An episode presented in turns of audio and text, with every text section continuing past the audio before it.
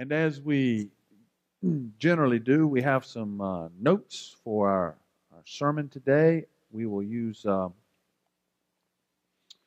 uh, Exodus 20, but also Exodus 20, um, actually verse 2, and then Exodus 19, verses 4 through 6.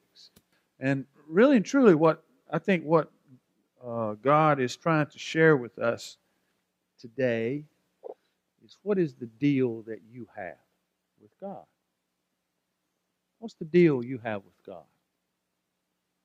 You know, we've been talking a little bit this month about missions and some of the responsibilities that we have as not only as individuals but also as church. Are we what part do we play in this great um, endeavor that God began? I would submit to you with the calling of Abraham, way back yonder in Genesis. Today, we're going to take just a few minutes and remind ourselves of the deal that God offers and our part in that deal. Now, part of the problem that we have, I believe, in this day and in this place, not necessarily here, but in our, our society, is that we human beings oftentimes do what human beings are good at which is manipulating, twisting, um, and especially twisting the deal that God offers to us because we don't really like like it. We want to be in control. We want to do what we want to do and not submit to God. So what's the deal you have with God? Seems to me that most Christians deal with God is this. If I believe that Jesus is God's son, that he died by crucifixion and was buried, and that he arose on the third day, I can have my sins forgiven. And I can go to heaven when I die. Is that the deal you have? Is that the deal you have? For the most part, that people that believe that deal, just that deal, continue to live like believers. I call that kind of straddle the fence faith. That the deal you have? Some would add, yes, all of that, but I must be willing to profess this Jesus as Lord and Savior. I must be willing to share this gospel with other people. This is the fence faith with an evangelistic um, kicker, if you will. That the deal you have with God?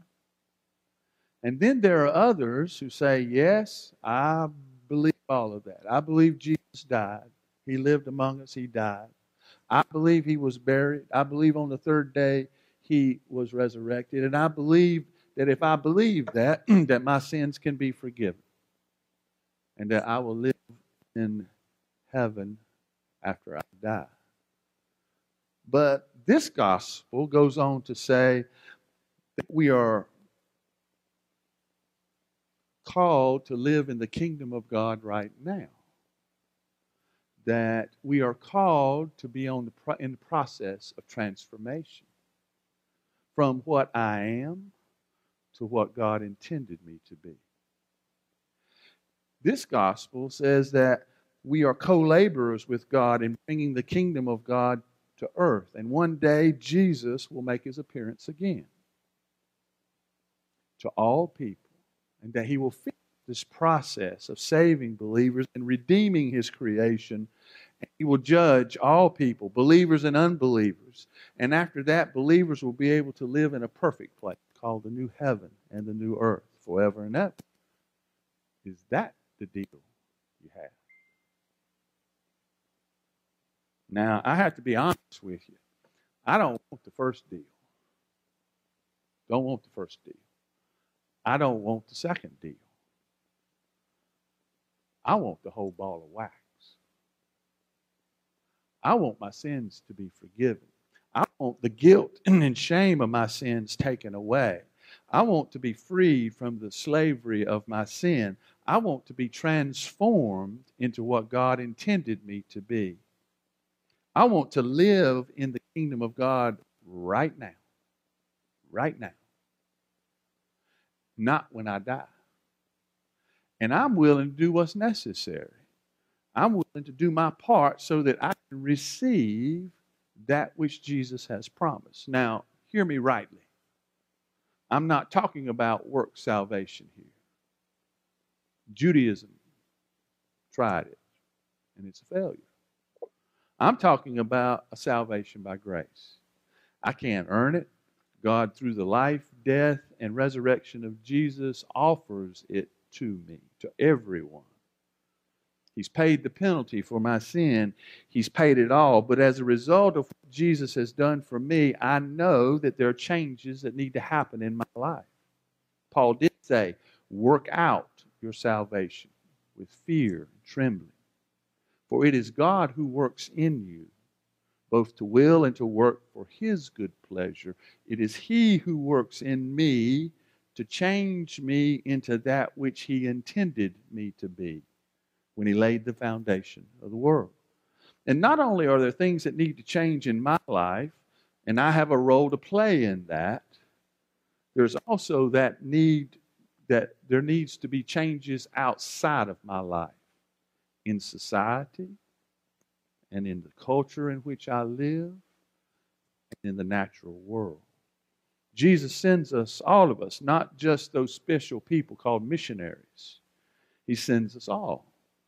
Go and make disciples, he said. Now, he didn't say go and make disciples, oh, just you guys and gals who are called missionaries. He said, all you guys go. All you girls go.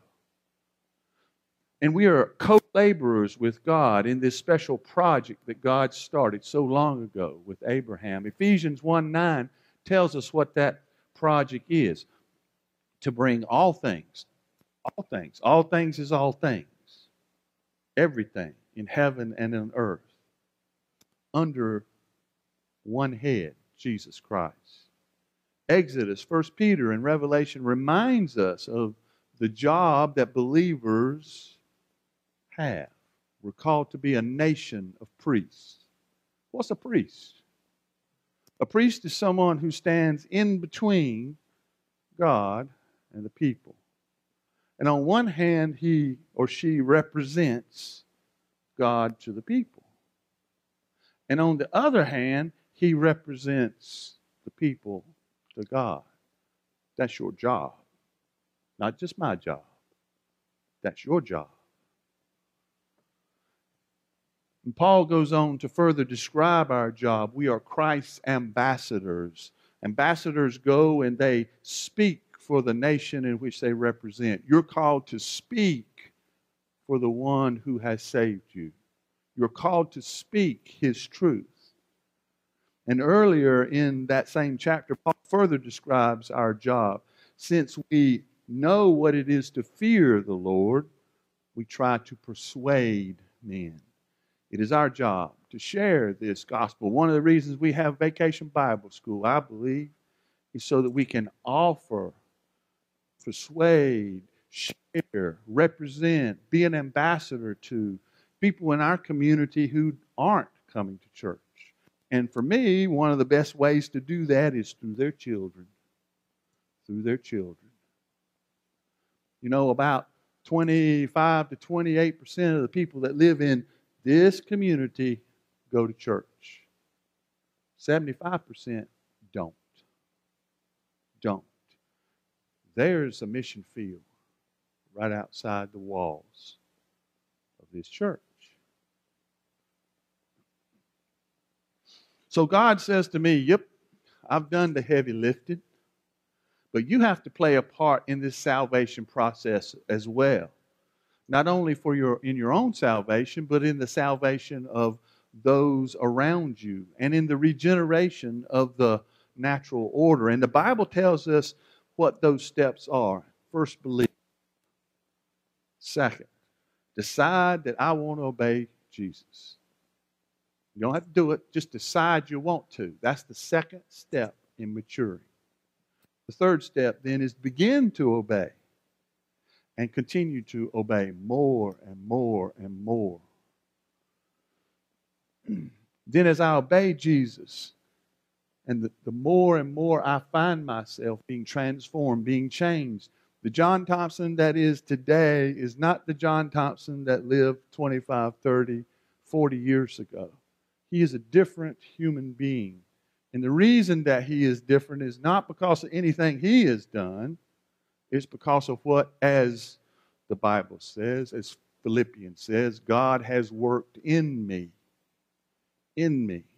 As I tell the boss, my wife, every now and then, if she knew me 40 years ago, she wouldn't have liked me. She wouldn't have. I'm different. Different. And after, finally, as a mature believer, not to say that I'm mature, but I'm striving, as Paul said.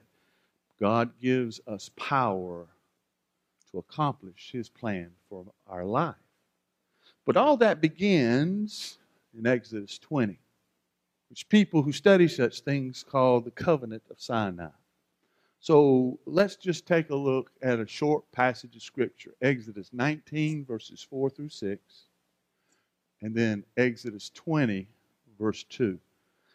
Let's read first Exodus 19, 4 through 6.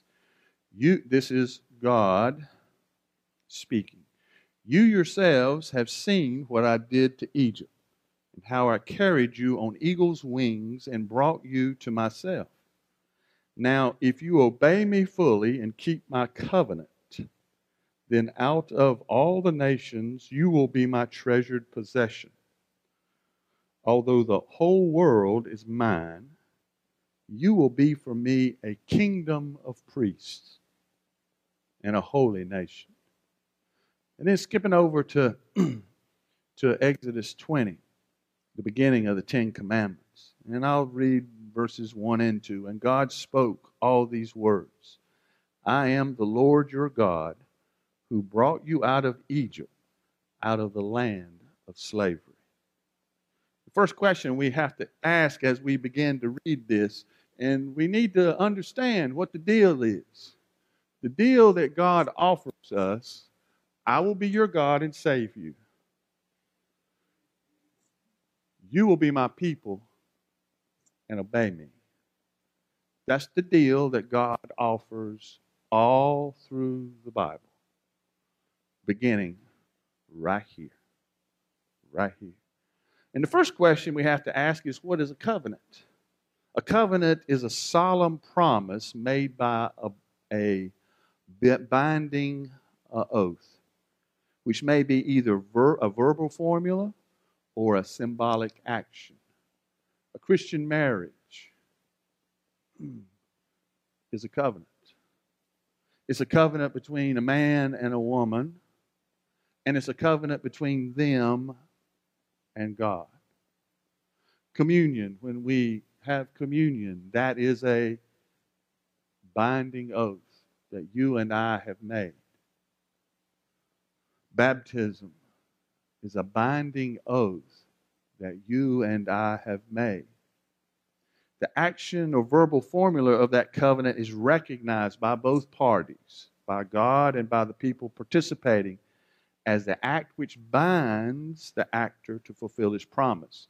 When you walked down the aisle, whenever that was, for me it was at least 100 years ago, and I made my profession of faith, I was making a binding oath to God. And the oath would, I would keep my part of the deal. He will be my God, and I will obey him. I will obey him. So, God's covenant with his children I will be your God and save you. You will be my people and obey, obey, me. That's the deal he offers. But as I said at the beginning of the sermon, that's not the deal you and I believe most of the time. Most Christians just want the fire insurance. You know what I mean? Most Christians just, Lord, Get me to heaven when I die. But other than that, leave me alone. I want to live my life the way I want to live it. The second question we have is how do I keep my part of the covenant? Well, in verses Exodus 20, verse 3, all the way through verse 17, he shares us. And we call it the Ten Commandments. The first part, verses 2 through 11, speaks of God's relationship with each one of us. Okay, that's that vertical relationship. The second part of the Ten Commandments, verses 12 through 17, God shares with us the rules, the principles, if you will, of our relationship with each other. Now, these are commandments, but they're also principles. Others have summarized how God, uh, this how to do it part. The prophet Micah wrote, He had, O man, what is good, and what does the Lord require of you? To act justly, to love mercy, and to walk humbly with your God. Of course, the most famous summary is, is Jesus's love the Lord your God with all your heart, with all your soul, with all your mind. In other words, love God with everything you got. Everything you got. And the second is like it love your neighbor as yourself. I cannot, as I said a million times, I cannot love my neighbor unless I am willing to love myself. Hear that? I have to be willing to take care of myself, mind and body and soul. And unless my cup is filled, I cannot love appropriately those people around me. Now, we see Micah and Jesus moving from salvation by works, which we see in Exodus 20, to salvation by faith. You see, because the principles that they speak of are to be written upon the mind and the heart. We're moving from works to grace. But it's Jeremiah, the prophet, who first is, is the first one to speak of this new covenant that was to follow the covenant Sinai. A covenant that is written on the minds and hearts of the believer. Turn with me to Jeremiah 33, if you would, and I'll read verses 31 through 34. The time is coming, Jeremiah writes, declares the Lord, when I will make a new covenant with the house of Israel, with the house of Judah. It will not be like the covenant I made with their forefathers when I took them by the hand to lead them out of Egypt. He's talking about this covenant right here. It's going to be a different covenant. How is it going to be different? Because they broke my covenant, though I was a husband to them, declares the Lord. Verse 33 This is the covenant I will make with the house of Israel after that time. I will pour my law into their minds and write it on their hearts. I will be their God, and they will be my people. Verse 34 No longer will a man teach his neighbor. Notice this distinction. In this age, I would call it the age of the church, you and I are to teach each other the laws of God. We are to encourage one another, to teach one another. But there will come a time when that's not necessary anymore. This is the covenant, verse 34. No longer will a man teach his neighbor or a man his brother, saying, Know the Lord, because they will all know me, from the least of them to the greatest, declares the Lord, for I will forgive their wickedness and remember their sin no more. You see, there's two times here Jeremiah is talking about He's talking about the age of the church, which we're living in right now, where it's our job, a nation of priests, to share with those around us, thus saith the Lord. But there will come a time, the new heaven and the new earth, when that's not necessary anymore because God's word will be on my heart, my mind, my soul, and I will obey uh, my salvation will be finished. Now, the important thing to remember is that this new covenant is the same covenant as the one that God gave the people of Israel on Sinai. God will be your God and save you. You will be God's people and obey God.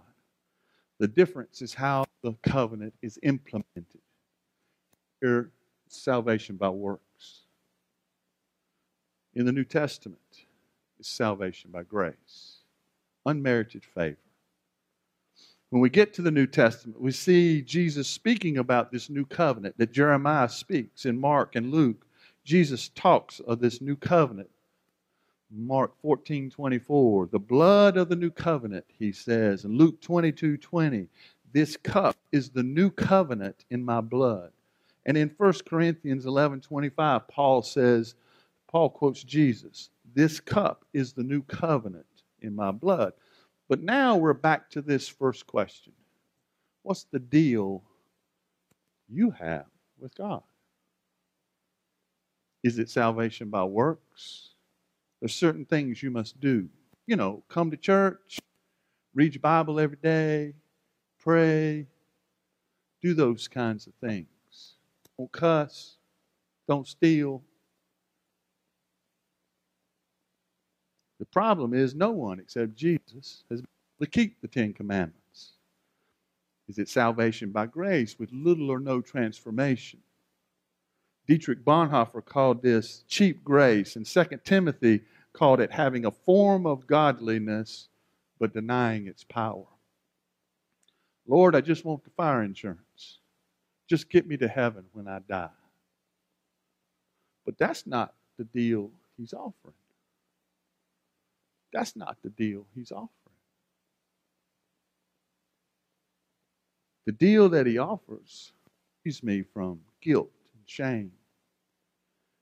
It gives me overflowing joy. Salvation that empowers the believer to accomplish God's mission for the believer's life. It's a salvation that changes you from who you are to what God intended to you to be. To live in the kingdom of God, which Jesus says is a whole lot better place to live than where most of us are living right now.